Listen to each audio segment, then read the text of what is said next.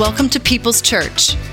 Before we get to this week's message with Pastor Tom Murray, we want you to know that you matter to your Heavenly Father and you matter to us.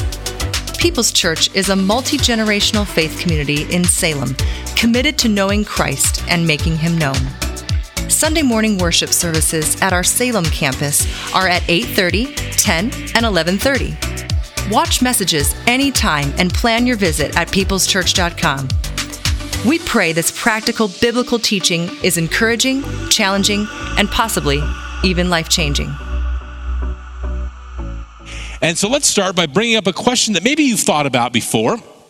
Perhaps you even wrote an essay in school answering a question, this question, or a question like this question. Here it is If you could live in any other era in history, other than the era that you live in right now, when would you choose to live? If you could live in any other era of history other than the era you live in right now, when would you choose to live? Now, thankfully, uh, as your own answer to that question, the, the internet is a giver. And the internet supplies some answers to this question. And so I specifically wanted to look out the ans- up the answers of some young people. And so I found real answers written by middle school and high school students to the question if you could live in any other era in history other than the, other than the era that you live in now, when would you choose to live? I appreciate this thoughtful answer. I would like to travel back to a time, to the time, when our planet was born. I'm really curious and eager to learn about the formation of the earth with its landscapes, continents, and oceans. Being there when Genesis 1 happened, that would be pretty sweet. How about this answer? I would want to live during the late 50s or early 60s in New York City. This is when I believe New York City was at its prime and most beautiful. I would like to live I would like to help build the Great Pyramid of Egypt. Pyramids have always been interesting to me. Then, in ancient Egypt, I would want to be mummified and discovered many hundreds of years later in the Great Pyramid. I would like to live in the medieval era because I would like to be a person with a sword. Me too. I appreciate this answer. I would not choose to live in any other era. I am extremely happy with my life, but I would visit every era. When we think about people's church history, and you saw pictures as we were getting into the message this morning, this congregation started with less than 20 people in rented space above the Star Exchange building in downtown Salem. Then believing for greater things, that congregation moved to Cottage and Hood, where the congregation, Pastor Versalenko, I see two of his kids right here, and his grandson here today, great grandson. Good to see you, Micah. They were, they built that church with their own hands at Cottage and Hood, and then they had the vision to move to Summer Street, just north of the state capitol. And then when Pastor Denny Davis was pastor from 1967 to 87, they moved to this church campus. As the current pastor of this church, I think about how thrilling it would be to, if I had a DeLorean, to go and visit congregations in the past and to hear prior pastors preach during their leadership like Pastor Versalenko, Pastor Davis, Pastor Marchese. How thankful I am for the relationship that I still have with Denny Davis. He lives, lives up in Seattle area now, and Pastor Erickson for the time that we overlapped in service here. History is interesting and it's intriguing, and it sure is fun to go through the old photos. But here we are in 2022. We have many different seasons represented in our church family. And here's another question. And when I ask this question, some of you, this question is already settled in your mind. Others, we may have to think about it for a minute. Is it possible that you were placed in 2022 in Oregon on purpose and for a purpose? One person said amen. One person thinks. Everyone else is thinking about it. Is it possible that you were placed in 2022 in Oregon on purpose and for a purpose? For some, it's an easy yes. You're confident that God has placed you geographically and chronologically where you are. You might even say, for a time such as this, for a time such as now. For others, if we're honest, there may be some resistance in our spirit as we think about that question. Is it possible that you were placed in 2022 in Oregon on purpose and for a purpose? Why? Why? Why is there some resistance in our spirit to that question? Because if that's true, then what? Then we have a responsibility. And it might be easier if it wasn't that we were placed on purpose and for a purpose. Because if we weren't placed intentionally, geographically, and chronologically, then it takes the responsibility away. Some of us would say maybe we would prefer a more random, unintentional placement. What we're going to look at today is a story from history that shows us that God is intentional about when and where people are placed so they can do what He's created them to do. And it is from this historical biblical account where we get this quote that is often quoted even outside of church world, the quote, for such a time as this. I really want to go after that phrase from scripture and what surrounds it. And I want to quickly set it up with some context. Some of you already know where this comes from. Esther chapter 4, verses 13 and 14. I'm going to invite you to turn there. Esther 14 and 13. Esther 4, 13 and 14. Esther is one of the thinner books in our Bible. It's harder to find if you just flip through the pages because um, it goes by real fast. So, if, first of all, there's never any shame in looking at the table of contents. And if you're flipping through the pages, it's right after Ezra and Nehemiah, Esther. If you get to Job and Psalms, you've gone too far, go back. And there you'll find the book of Esther. Esther occurs about 500 years before Jesus was born. And for generations, God's people had rejected his ways. Okay, this is important. Not just for like a few minutes, not days, weeks, months, years, or even decades. For generations, the people who were supposed to be God's people rejected his ways. And God sent prophets. He tried to warn them. He said, Turn, turn, turn. And they wouldn't listen. And so God sent in motion, the Bible tells us, a series of events where God's people would be extracted from their homeland, from Israel, and they would be transplanted in a foreign land called Babylon. So they're in Babylon, and then Babylon is conquered by another outsider. This time it's um, the Persians. And so Babylon becomes part of this Persian empire, this massive, massive empire that stretches from what is now Greece and north um, west Egypt, across the Middle East, modern day Iran, and into Central Asia. Some of you like to look at the maps in the back of your Bible. Like if the sermon gets a little boring, I'll just go ahead and look at the maps. Uh, there may be a map in the back of your Bible that will show you this massive kingdom that was Persia, this massive empire that is Persia. And so, where we pick up the story, onto the pages of history, comes a young Jewish woman named Esther. And Esther is part of this population that's living as exiles and foreigners in a foreign land. And certainly then it would be true that to be an exile and foreigner was to be considered less than. The events of Esther occur at about the same time in history as Ezra and Nehemiah. Ezra and Nehemiah record historical events about the Jews beginning to return back to Jerusalem. Esther records a significant historical event for the Jewish people who remained in Persia. We learn that Esther's parents are dead, and she is raised by her relative Mordecai in this great capital city of the time, Persia's capital city, Susa. The ruler is King Xerxes, and it becomes known that the king has kicked the queen out of the palace for essentially embarrassing him at a party. So it becomes known that the king is searching for a new queen.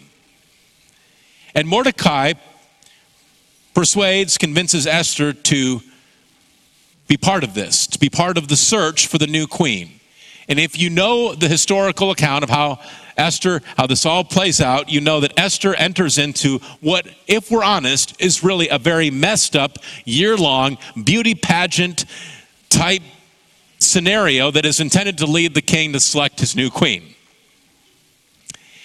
And at the end of all this, Esther is the chosen one. Esther becomes queen. The Jewish orphan becomes queen of this wide reaching, powerful empire. As this is all unfolding, Mordecai, who still lives in Susa, the capital city, he gets into some tension with one of the king's top advisors, we might say the prime minister, Haman. And uh, when you, this would still be true today, when you insult and infuriate a person who has great authority and influence, bad things can happen to you. So when Haman is insulted, he becomes infuriated and he declares that he wants bad things to happen. And Haman convinces the king that uh, there should be an order that would go out in the entire land for all the Jewish people in Persia to be killed. And the king is convinced, messages go out, a date is set that there will be one date in history when the um, purpose will be to annihilate the Jewish people. So, if anyone can make a, a difference in this desperate situation, who better than Esther? Esther is Jewish, and now she is queen. When we think of King Xerxes and Queen Esther, we cannot look at this through the lens of a healthy marriage in Western culture in 2022. This was not two equals coming together. Esther was only supposed to come to the king when he asked for her, at his discretion. For Esther to go and speak with the queen, for Esther to come and speak to the king when he, she has not been asked to go to see the king, there's two possible outcomes, and they're actually pretty extreme. One potential outcome, if Esther goes and speaks to the king without being asked, one potential outcome is that Esther could get what she wants. On the other extreme, if Esther goes in to see the king and she hasn't been asked to go in and see him, what could happen? Didn't mean to offend anybody with that. But she could be killed. So Esther could be executed or she could get what she asks for. Here comes Mordecai, and he's going to motivate Esther to step up. Mordecai, being on the outside of the palace, has to speak to Esther through messengers. Esther chapter 4, verse 13. Then Mordecai told them to reply to Esther Do not think to yourself, listen to this now. Do not think to yourself, Esther, that in the king's palace you will escape any more than all the other Jews. Mordecai is really calling out an attitude that could potentially be an Esther because the palace is comfortable, the palace is luxurious, the palace creates the feeling of insulation and security and a separation from the outside world. And Mordecai comes against what could possibly be running through Esther's mind. This is someone else's problem. Yes, all the people of my heritage may suffer and die, but I'm insulated in here. I would be secure from that. I would not be impacted. And, and Mordecai says, Do not think, Esther, of yourself being in the king's palace, that you will escape. When they find out you are Jewish, if nothing changes, they will kill you as well. Sometimes we can convince ourselves that we are insulated from the consequences. We would never say it out loud, but we may have thought that problem is not mine to solve. That's someone else's problem. I'm comfortable and I'm going to go ahead and choose comfort over conflict. It's just better for me not to engage. I'm going to not get involved even though others are suffering. And all that makes what uh, Mordecai says next even more challenging. Verse 14. For if you keep silent at this time, relief and deliverance will rise for the Jews from another place. But you and your father's house will perish. And who knows whether you have not come to the kingdom for such a time as this. Did you catch that? Mordecai says if you keep silent, if you don't do anything, if you don't make a decision, which really is a decision, relief and deliverance will rise for the Jews from another place. Mordecai's perspective is that God is not going to allow his people to be annihilated. Mordecai's perspective is that God will protect his people, God's purposes will be accomplished. For Mordecai, the question is not, will God's people be protected? The question is, Esther, will you allow God to work through you to protect his people? Mordecai says, Esther, if you choose the palace over your people, God's people as a population will live on. Who does Mordecai say will suffer? Esther and her family. Fast forward to today. We can miss our assignment in the kingdom of God if we cling to the comforts and pleasures of our personal kingdom. It is a great tragedy to miss a kingdom assignment because we're caught up in building our own kingdom. I appreciate what Pastor Tony Evans has to say about this, so I'm just going to read this verbatim. God has given each of us a job, position, resources, education, and more. God has opened opportunities to optimize his kingdom purposes. He did not place you or me where we are so we could eat figs all day long or post pictures on social media. He's placed us wherever we are because we are in the midst of a battle, a war. You and I are in the midst of a seismic conflict involving good versus evil. God's purposes will be accomplished. We choose if they will be accomplished through us. From Mordecai's perspective, if we fail to act, if Esther failed to act, God's plan is not going to suffer. We suffer. We are the ones who would miss out. Esther, what happens? She goes against custom and she approaches the king without being invited, without being asked. And what happens? The king gives her favor. Esther exposes Haman's plot, and the situation turns on Haman. The advisor who wants to wipe out the Jews, instead, Haman is the one who is executed.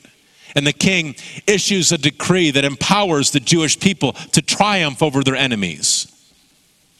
And that victory is still celebrated by Jewish people today on the festival of Purim, which will happen this year in March.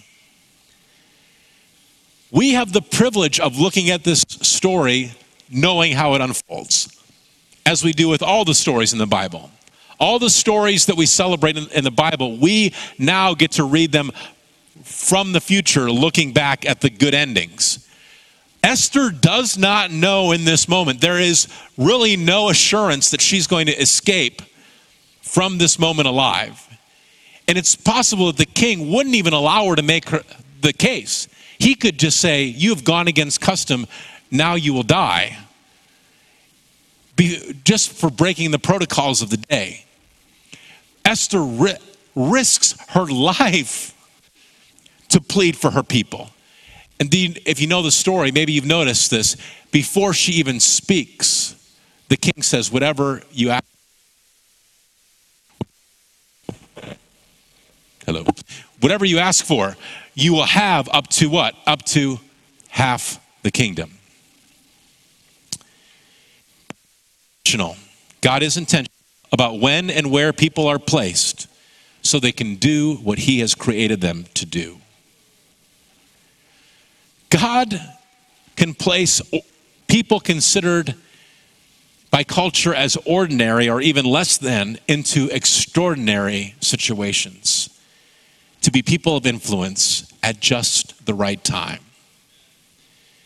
God can place you and me in places at an exact moment in time to be a difference maker. Is it possible that you have been placed in 2022 in Oregon for such a time as this? Esther is one of many historical examples of people proceeding in faith with no guarantee of the outcome, just trusting God along the way. Abraham and Isaac, David and Goliath, Shadrach, Meshach, and Abednego in the fiery furnace, Daniel in the lion's den, all 12 of Jesus' disciples, the Apostle Paul. Remember, the Apostle Paul, he had a very influential position in the Jewish hierarchy where he was empowered, he was given the authority to terrorize Christians. And Paul turns his back on that life of authority and influence to become a Christian. Maybe he even thought, I'm willing to trade it all in. What, what ended up, what happened to him is he ends up having far greater influence than he ever would have had if he had never walked away from being a Jewish religious elite. It's that Paul who writes to the church in Ephesus, Ephesians chapter 2, verses 8 and 9. For by grace you have been saved through faith, and this is not your own doing. It is the gift of God, not a result of works, so that no one may boast. Restored relationship with your Heavenly Father, forgiveness of sin, the promise of eternity in heaven. It's not a result of your good works. You're not saved by what you do, by your good moral behavior, or you are saved. We are saved by faith. I want you to follow the theme of works in these three verses. So, Paul has said to the church in Ephesus then and now to us now salvation, it's not your own doing, it's a gift of God, it's not a result of your works. Now, look at verse 10 for we are his workmanship, created in Christ Jesus for good works, which God prepared beforehand that we should walk in them. Your relationship with your Heavenly Father, the forgiveness of sin, it is not determined by your works, by our works. Actually, actually, we are God's workmanship. He created you for what purpose? For good works He has prepared for you. God is intentional about when and where people are placed so they can do what He has created them to do. We said that our resistance to this concept is linked to responsibility, which some of us would say we honestly would rather not have. God created us for this time. God placed you here. Sometimes we think that we to be obedient to God we have to move to another place. Esther didn't move to another place. She was born and raised in Susa. And Susa was the exact city where she was used to be an influence for the kingdom. God created us for good works in this time, in this place. If you think back to Esther in the palace, it is not by chance or random that she rises to influence at this moment. Bringing freedom for her people was more important than being queen. Choosing not to act would have resulted in great personal loss, and Esther would have missed out on being used by God in an amazing way. Talk about God's plans will prevail. Jesus said the good news about God's kingdom will go out to all nations. It will be heard in every nation. Jesus also said he's going to return. The Son of Man is coming on clouds of heaven with power and great glory. God's purposes will be fulfilled. Those things are going to happen.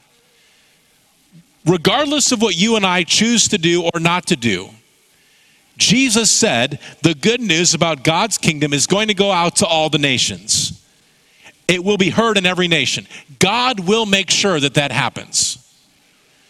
Jesus is going to return. The Son of Man is coming back. God is inviting us to be part of preparing the way. But he's coming back whether or not you and I choose to act. It's, it's an invitation. If we choose not to act, who misses out? We miss out. We miss out. God is inviting us to be part of his, his purposes, his good purposes. We do not want to miss out on what God has for us, the good works which God prepared beforehand, that we should walk in them. We have a limited time to engage in the work God has prepared for us. Time is limited. We are not saved by our good works. We walk in good works because we have been saved. What does it mean to walk in good works? Maybe, maybe you've heard the phrase of people talking about their Christian walk. What does that mean?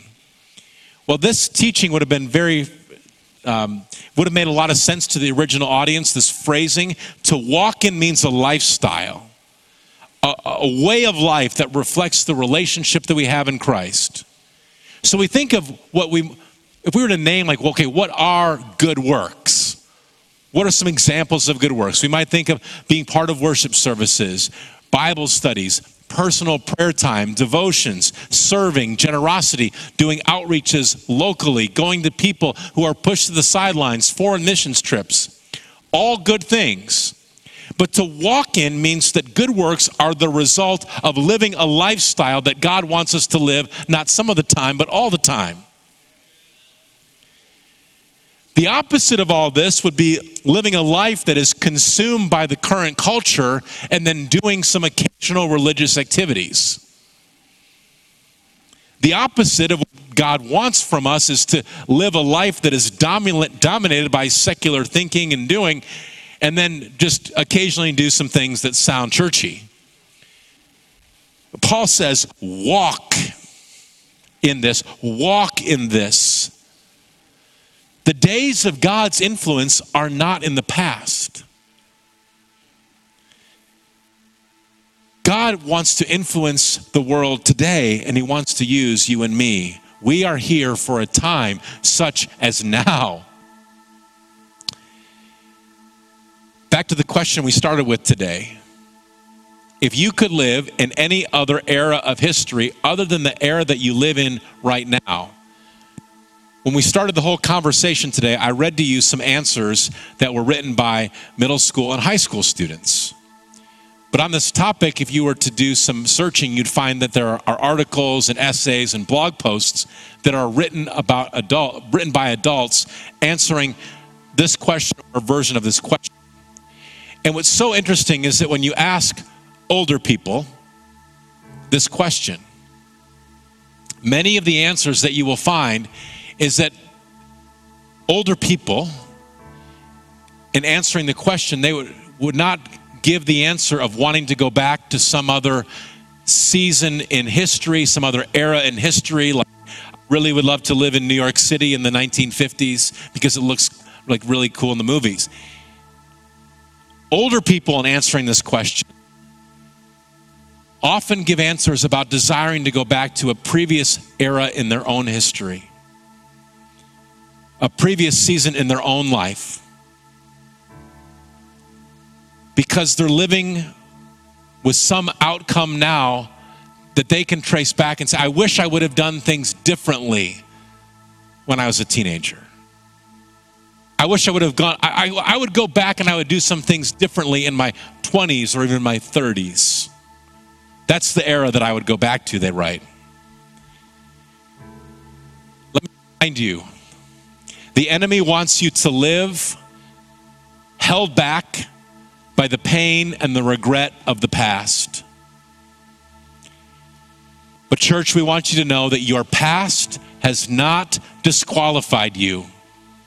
You are redeemed. You are a child of God. You are redeemed by God. You are made whole by the blood of Christ. And your heavenly Father wants to use you for a time such as now.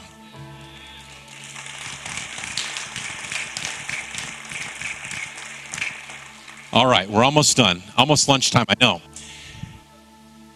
So here's where it all comes together.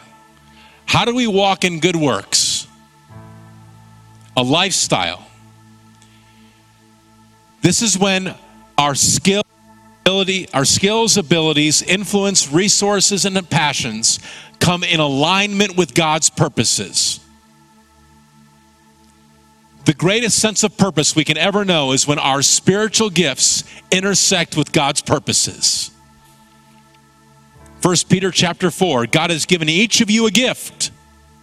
That's us. God has given every person in this room, He's given you a gift. 1 Peter 4:10. God has given each of you a gift. From what? From his great variety of gifts. Period. Then Peter says, use them.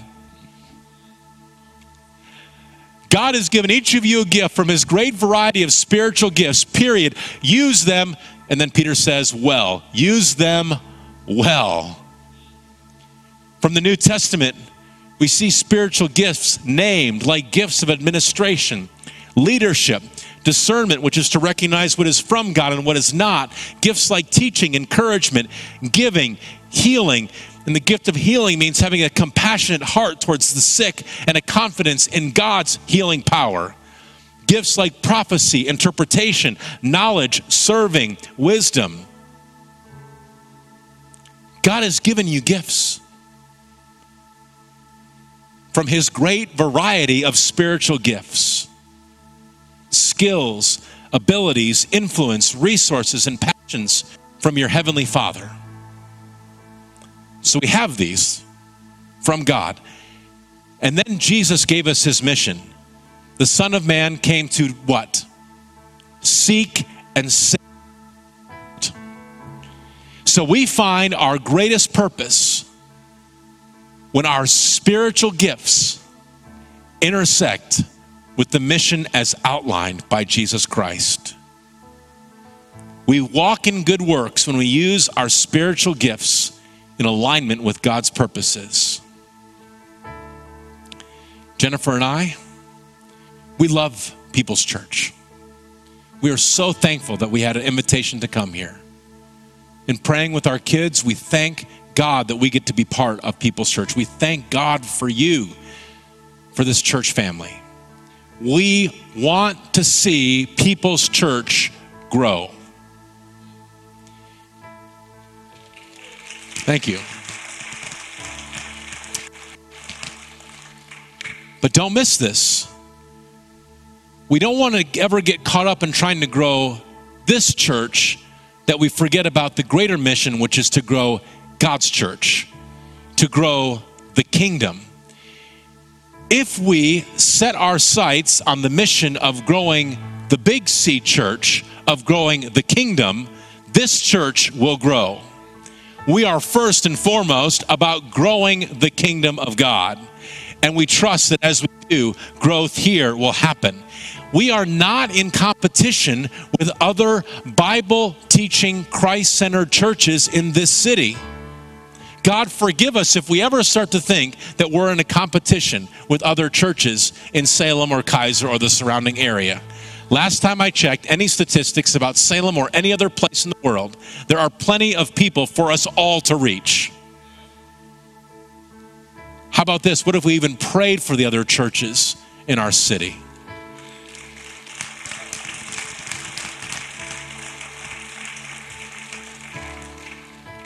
The enemy would delight, does delight, if we get into finger pointing and all this and with other churches. Come on now. We believe for the other churches in our city. What would happen if we together set our sights on reaching the lost of our world, specifically Salem? The challenge for us today let's use our spiritual gifts aiming for the intersection of where our gifts meet Jesus' mission.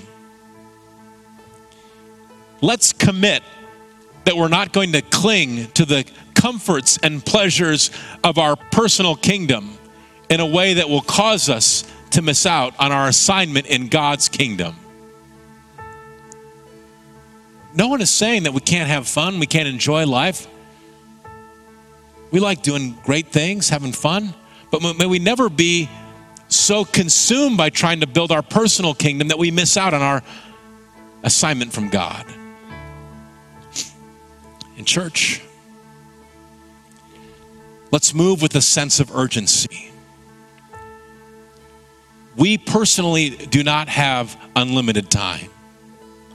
And there is not unlimited time in the world. Jesus is going to return. God's purposes will be accomplished. Let's not miss out on His invitation to be used for the advancement of the kingdom. Let's work while there's still daylight because the time is, is coming when the, the sun will set on the church age. Let's be inviters. God has given you a, a circle of influence in your families, in your neighborhoods, in your schools.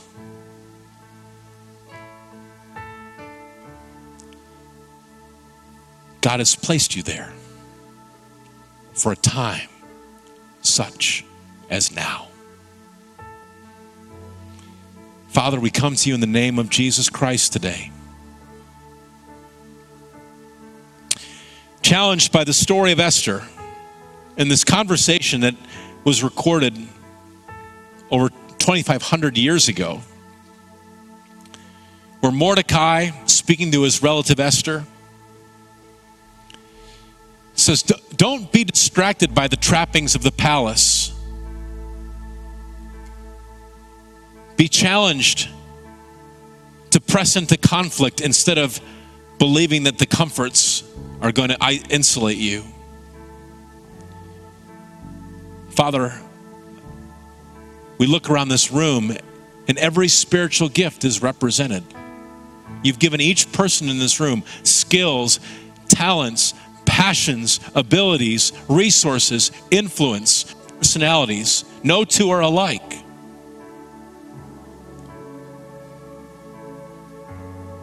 Help each of us to strive after that intersection of where our spiritual gifts meet the mission of Jesus.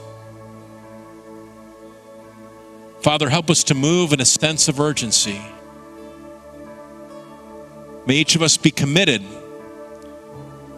to going after the growth of the Big C church so the kingdom will expand and so people whose life trajectory is headed for death would experience a change in that trajectory and would instead be destined for a life in heaven in eternity. If you've never made the decision to, to, declare Jesus Christ as your personal Savior, do not waste another minute. Make the decision today. Right now, I encourage you, have a conversation with your Heavenly Father. Say, God, I realize my sin separates me from you. Tell God, you know that there's no way you can do enough good deeds, there's no amount of moral behavior that can restore that relationship.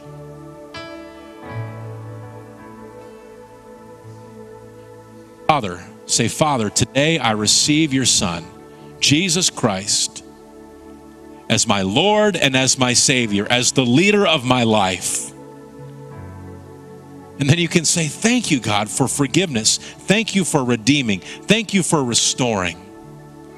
And ask God, say, Father, help me to live more like your Son each and every day, to walk in the good works that you have prepared for me.